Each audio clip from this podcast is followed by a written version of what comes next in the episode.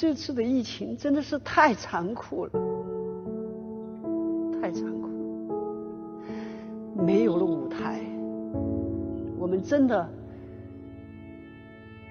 没有办法继续生存下去了。所以，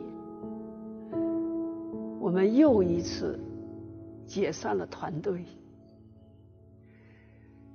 在十九年后。云南印象，在将近演了七七千多场的演出之后，我们又再次的解散。其实我不是一个害怕困难的人，只是，只是看着他们离去的背影，我真的很难过，很难过。当初是我把你们从田间地头。带到了舞台上，如今却要离开。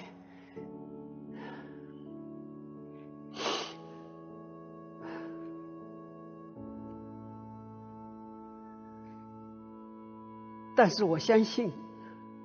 我们心里的舞台，我们心里的那个舞台，依然还在。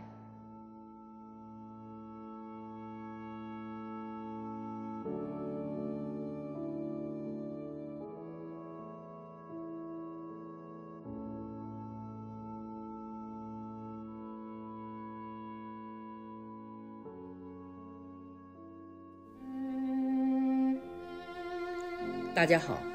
原计划今天晚上，也就是四月二十九号晚上播出的陶身体剧场数位作品《四和十》在洪晃的流动客厅的直播演出取消了。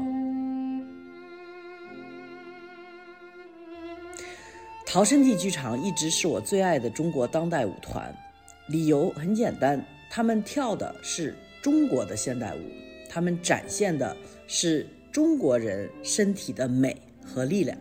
他们创造了一套全新的中国的舞蹈语言。原本今天的直播也是一场告别的直播，因为二十八号陶身体剧场的公众号不仅宣布了他们五一的演出全部取消，同时也告诉大家陶身体剧场要解散了。这个消息其实我二十七号就知道了，可以说是我近几年来听到的最沮丧的消息，让我真的一时无语。一个网友在我的朋友圈里留言说：“我们该算是见识过这样的美好，我们的孩子呢？”其实我想说很多。我知道陶冶、段妮和王好三个人从建团以来的坚持，他们对舞蹈的执着。这一刻，我多么希望我是个有钱人。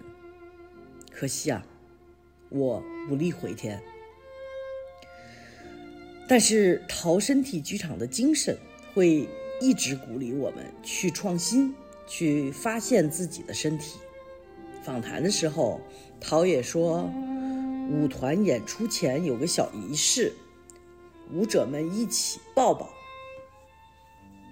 做这个视频太难了，对不起，我们二十九号本来最后一场，让大家看见陶身体剧场的直播也没有了。来，我们抱抱吧。我相信总有一天，在一块。屏幕后面，陶冶、段妮还会和他们的舞者们一起抱抱。我们就在大屏幕的另一面，等着他们的出现。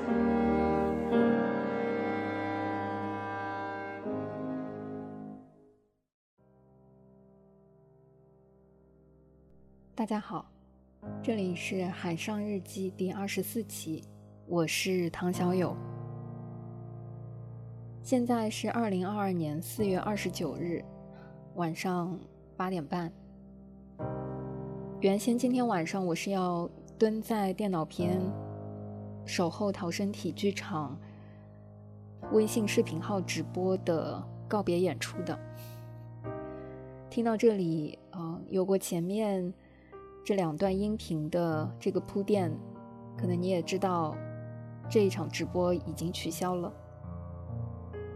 做这个音频太难了，我想了整整一整天，一直嗯，不知道该怎么开启这一段录音和分享，拖到最后一刻，感觉还是应该记录下这一天。昨天陆续收到呃这两条音频，或者说这两个消息，起初觉得还是谣言，因为有许多不确定性。今天上午，嗯，当重新收到红黄老师微博的更新，仿佛是收到了最后通牒，于是也收到了一条的啊这一段来自杨丽萍老师的视频。可以确认以下两条消息。第一条是舞蹈家杨丽萍老师在昨天发布的《美的历程：杨丽萍从艺五十年自述》中透露，即将解散云南印象整个团队。第二条是国内顶尖的现代舞舞团逃生体宣布解散。即便是原定的最后一场线上演出，也因为一些原因，最后不得不取消。四月二十九日，虽然之前我对这个日子没有什么敏感的，但是未来我觉得我可能会记住这个日子，因为二零二二年四月二十九日，这个我第一次知道是被认定为世界舞蹈日的日子。在这一天，我个人非常喜欢的两个国内顶尖的民营舞团宣布解散。我会记住这一天，仿佛是一种呃以献祭的方式、殉葬的方式，把这个日子刻在我心里的这种方式。我第一次去搜索了一下这个所谓的世界舞蹈日 （International Dance Day），据说是为了纪念舞蹈在人类历史上所发挥的重要作用。同时，也是为了提高世界各国政府对于舞蹈教育的重视，于是，在一九八二年，联合国教科文组织下的国际舞蹈委员会提出了将每年四月二十九日就定为世界舞蹈日。上面这两条消息相关的这两个舞团，相信第一条杨丽萍老师在许多小伙伴的心里是不会陌生的。嗯，但是除了在电视上看到的那个经典的《雀之岭》之外，这些年杨丽萍老师所指导创作的《云南印象》《十面埋伏》《春之祭》等等，都是极具艺术鉴赏性和充分调动了 少数民族艺术特色的大型舞蹈作品。去年我们听友群里还有，嗯，就《十面埋伏》这个。舞蹈作品应该买什么位置的票能够看得最清楚？还做过一系列的讨论和交流。可惜当时在上海巡演的时候，我买了票之后有事，还让给了其他的小伙伴去看，感觉错过了那一版的虞姬，真的非常非常的后悔。现在看来，这就是一件会让我在很长的一段时间里充满遗憾的事情了。对于逃生体。嗯，可能经常听我们节目的朋友也不会太陌生，因为我反复多次的，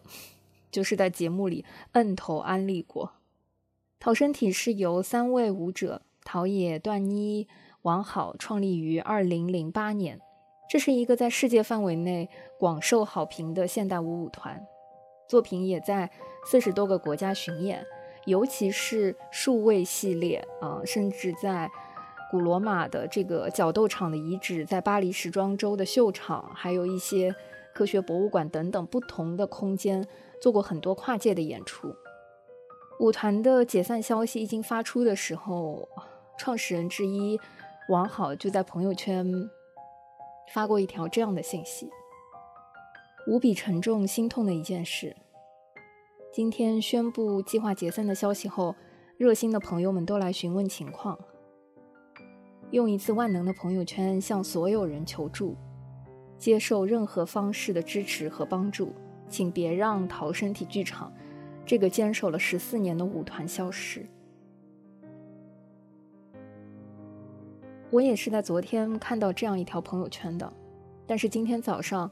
看到红黄女士的这一段视频的时候，还是不得不接受解散这个信息。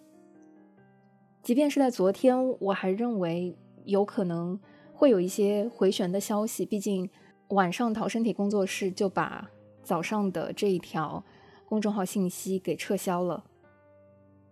但是，或许只是因为。最后的告别演出都无法实现吧，所以当今天上午看到洪晃带着哭腔在视频里告诉大家说：“此刻我也好希望自己是个有钱人，可惜我们都无力回天。”谁又不是呢？相信任何一个喜欢逃身体的，或是被他们的现场感动过的人，都无一不是这一种心情。今天我们听友群里就有朋友去他们的微店店铺，呃，下单了一些周边以表支持。即便是在快递现在根本寄不出来的情况下，也希望用这种简单的方式让他们知道，还有一些观众和粉丝希望他们有机会能够回来，分享一个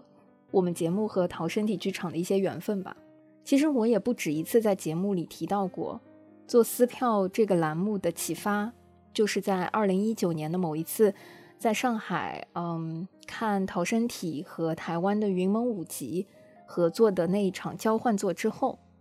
因为我当时一个人去看，被舞台上过于写意的那种极大的能量包裹之后，实在是无法一下子用语言或者一条简单的朋友圈或者是一些文字来表达我在当时当刻的那种震撼。于是让我下定决心说，能不能寻找一种更直接、更感性，可能也是更复杂、更更充分的一种方式，去交流和记录那些在剧场空间的体验和感想。所以当天看完演出之后，我立马就给北京的好朋友发消息，敦促他说：“你一定要尽快去买《交换作》这个作品，接下来在北京的所有的演出，任何一场都可以。”在回家的地铁上，其实我已经想好了这个播客节目的名字，当时只有两个字，就叫“撕票”。或许就是这样的缘分，甚至那天在看演出前买票的时候，我都不知道那一场就是云门舞集的林怀民先生的封箱之作。因为我对于现代舞的入门，其实就是从云门舞集开始的。那个时候大概是二零一二或者是一三年吧。具体我已经不记得了。嗯，那个时候我好像在做呃一席的演讲工作的一些志愿者，也比较关注呃互联网上一些啊 TED 的演讲，好像是看到了一段林怀民先生的演讲视频和一些云门舞集的片段，所以第一次对这个舞团非常感兴趣。我甚至记不清我第一次看云门舞集的时候。具体是哪一个名字的作品？可能是《稻荷》，可能是《流浪者之歌》，大概是《流浪者之歌》吧。当时在舞台上有一幕，台上似乎有很多的稻谷还是沙粒，一位舞者光着上半身，在用很慢、很慢、很有控制力的方式，拿着一把应该是竹做的锄头，用一种在行走的方式。在舞台上推拉那些沙粒或者是稻谷，这是我第一次，实话说，在一个舞台或者是空间里，第一次那么视觉化、那么形象的感受到蝉这个意象在眼前的那种立体呈现。网络上有一段，嗯，二零一三年林怀民先生在 TED 台北的一段视频，时间不长，整个演讲只有十八分钟左右。如果大家感兴趣的话，非常推荐大家可以点开一看。这是一位老者对自己所热爱的事业和坚持的一种思考的分享。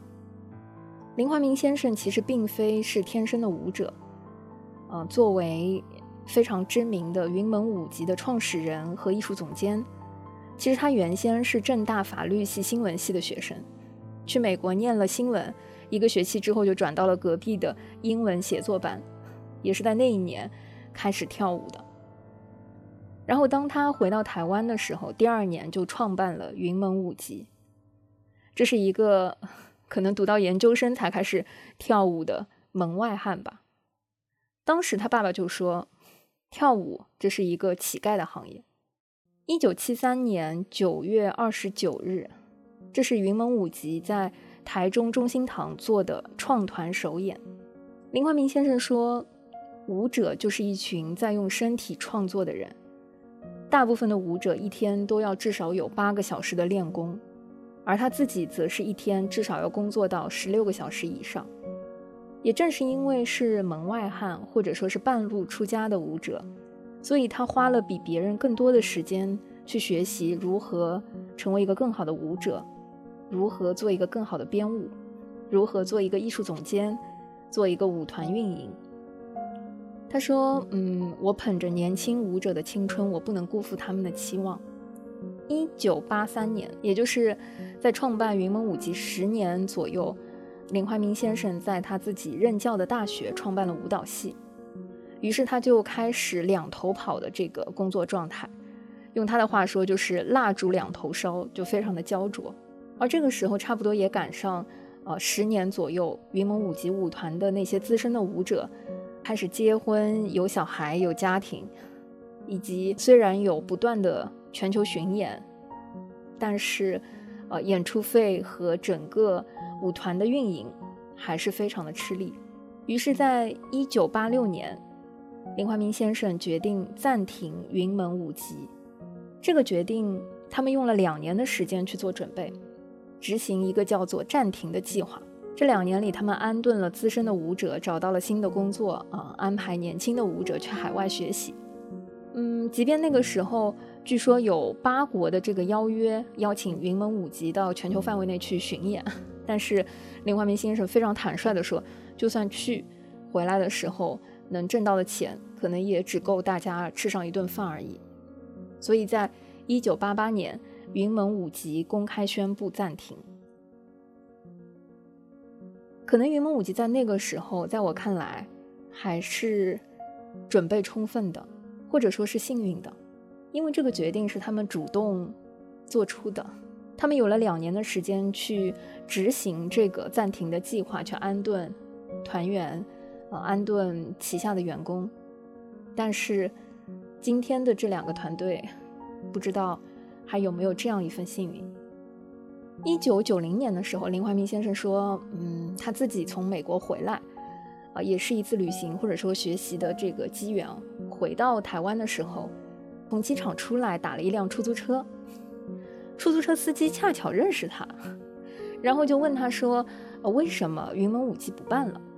然后林怀民先生就说：‘哎，舞舞团在这个台湾很难办啊，也很困难。’然后司机就说：‘在台湾这个地方。’讨生活不好过，每个行业都有它的艰难的地方。台湾需要云门舞集。最后下车的时候，司机对林老师说：“林老师加油。”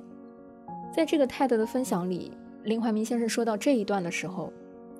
几度哽咽。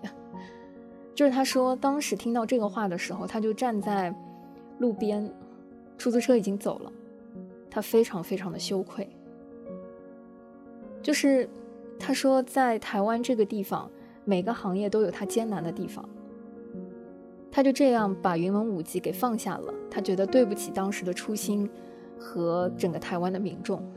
于是，在一九九一年，云门舞集复出了。林先生说，云门的这个暂停，就是暂停的那三年，反而又是云门舞集复出的时候最重要的资产。三年的时间啊，林怀民说，在暂停的那个期间。他去东南亚采风，他们的艺术总监、运营总监都在海外深造啊，然后陆续回国，解散就解散了嘛。复出的云门会以更有效的方式走去，事实也确实是这样。在企业的这个支持下啊，一九九一年也随着整个台湾经济的这个复苏，云门舞集开始有了啊固定的一定规模的这个企业支持，云门也没有违背，或者说。他也没有忘记他当时创立的初心，在创坛四十年时间里，用林怀民先生的定义，云门舞集二点零，在大学助教，在乡村演出，在户外公演一做就是十八年，然后每一场都有上万的观众，秩序井然。云门舞集的作品，呃，在我自己看来是非常非常具有中国文化韵味的那种沉浸式的体验。我其实非常非常难想象，这样子的那种安静的、有这种禅意力量的作品，该如何在户外演出，而且上万名观众的这个围观，甚至多的时候会达到呃八万。据说，林怀民先生说，就是因为。这样大量的观众以及基层的观众，使得他们的作品如果有一点点抓不住人心，小孩子就会闹，啊，观众就会走神。所以云门就是在这样的群众基础的历练下，在海外进行巡演的时候，经常说你们在音乐厅、在呃这个大剧院演的这些作品，是不是会跟你们在户外的不一样？林怀民先生反而说。其实他们一直都是以同一套作品，只有能经历过户外演出的考验的作品，才能够在国际上真正的打动人。林怀民先生提到说，他最感动的是有一次他在乡村演出之后，有一位阿妈，应该是大妈吧，握着他的手说：“谢谢你美丽的艺术。”用他的话说，嗯，就是四十多年来的辛苦，那种求鱼得鱼，以最幸福的方式把自己的头发花白掉的这个回馈瞬间。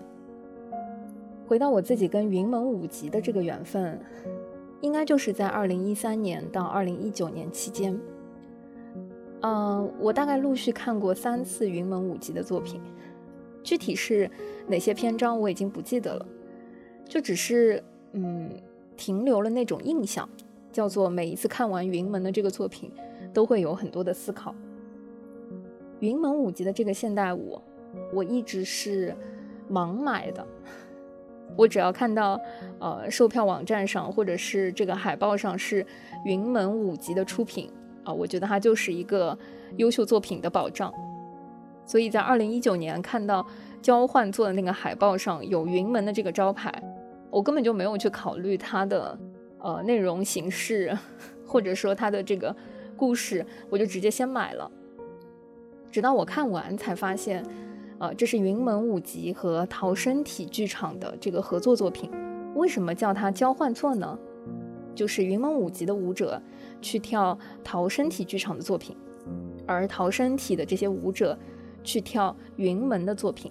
大家相互交换着跳对方的这个作品去进行呈现，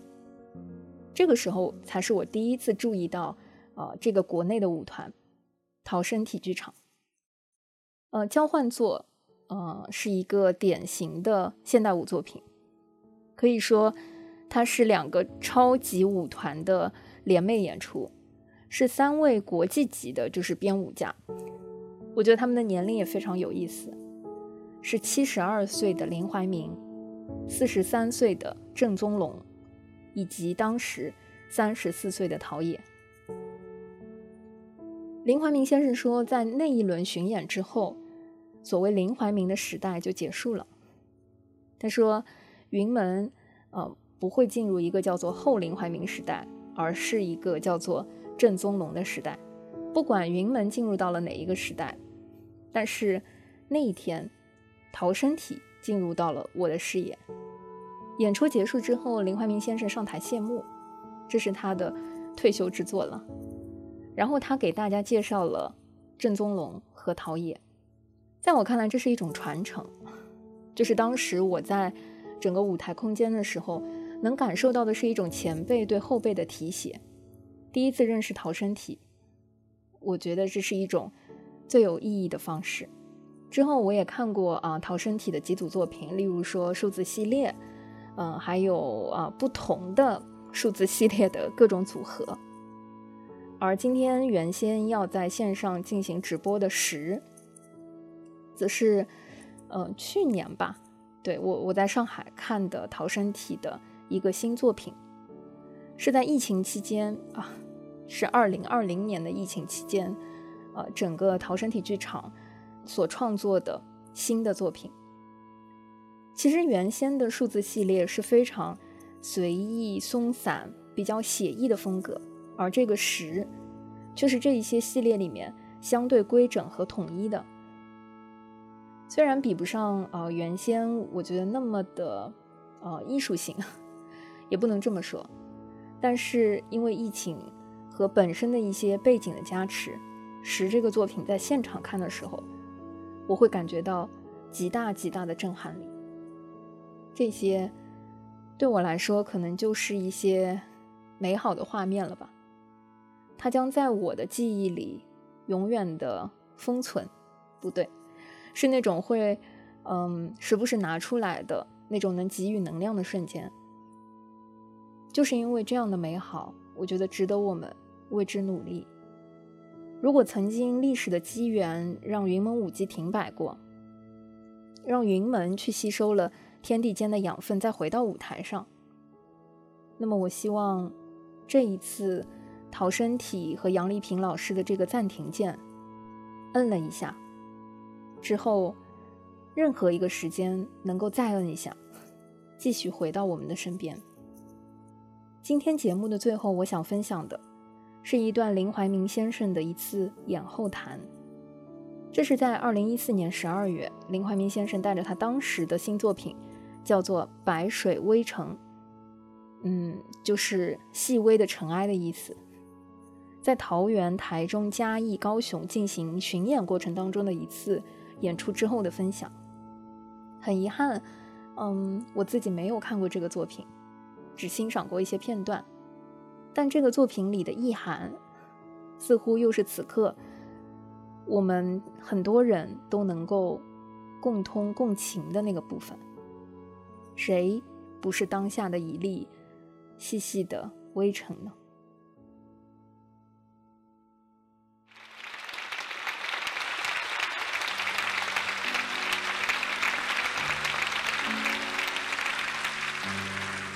现代舞是一个奇怪的名词啊，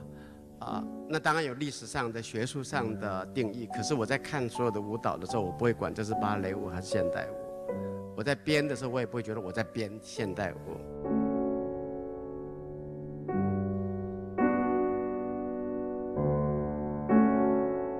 我只面对心里面的某些感觉吧，然后设法去接近那个东西。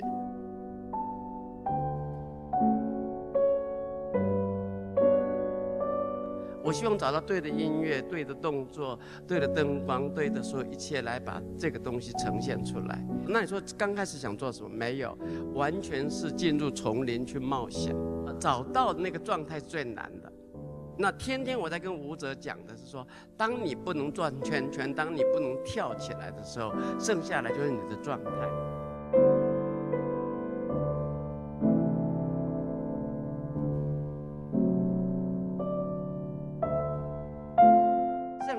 音乐都很可怕，因为都是很有名的作曲家的很有名的音乐。第二个音乐是很恐怖的，第一个音乐是大家觉得很轻松，可是耳熟能详，对不对？如果你听爱乐的话，大概每隔两个礼拜它要出来一次，啊，啊，好像那个萨蒂的那个音乐好像是宾果式的音乐，对不对？啊，很舒服的这样，所以大家都是要接受考试的。事实上，我们现在很糟糕，我们就变成低头族。啊，不管你看的是手机，还是看的是呃电脑，甚至于说看 DVD 去看电影，我们很久没有看到河了。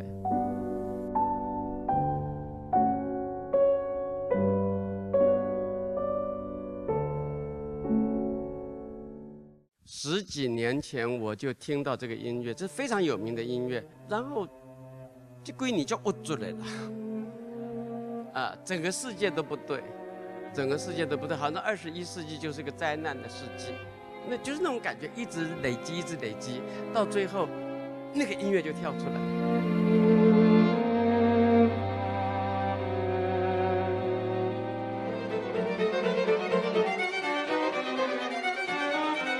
我们天天被电视、被媒体、被发生的事情来撞击，然后有时候我们就匆匆忙忙过去，可是那个东西没有跑掉，仍然在我们的心里面。哦，我们永远知道我们的古迹不应该不见，我们的树不应该被砍，可是我们的海岸不应该去盖美丽湾，啊，这些东西我们都焦虑，我们有很多焦虑，然后最后也许就我就我来讲，也许我比较幸运，我可以透过创作来表来发现这种东西，也许只是这样而已，因为在九歌里面，我的题目叫做说神从来没有来，哎。呃，就这里面那个人的那个渺小跟可怜，而不是说我在同情大家，因为我也是围城之一，围城众的那个众生之一。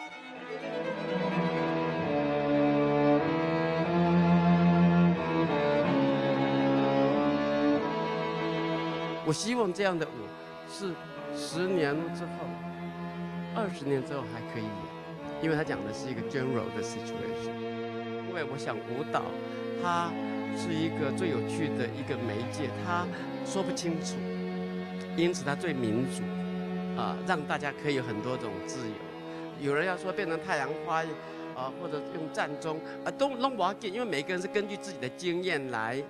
诠释你看到的东西。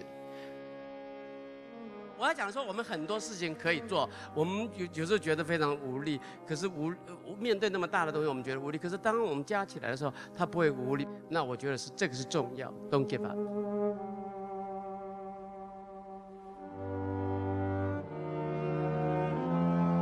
我希望透过我们的努力，能够带带给大家一些快乐，一个冲击啊，一个不同的夜晚。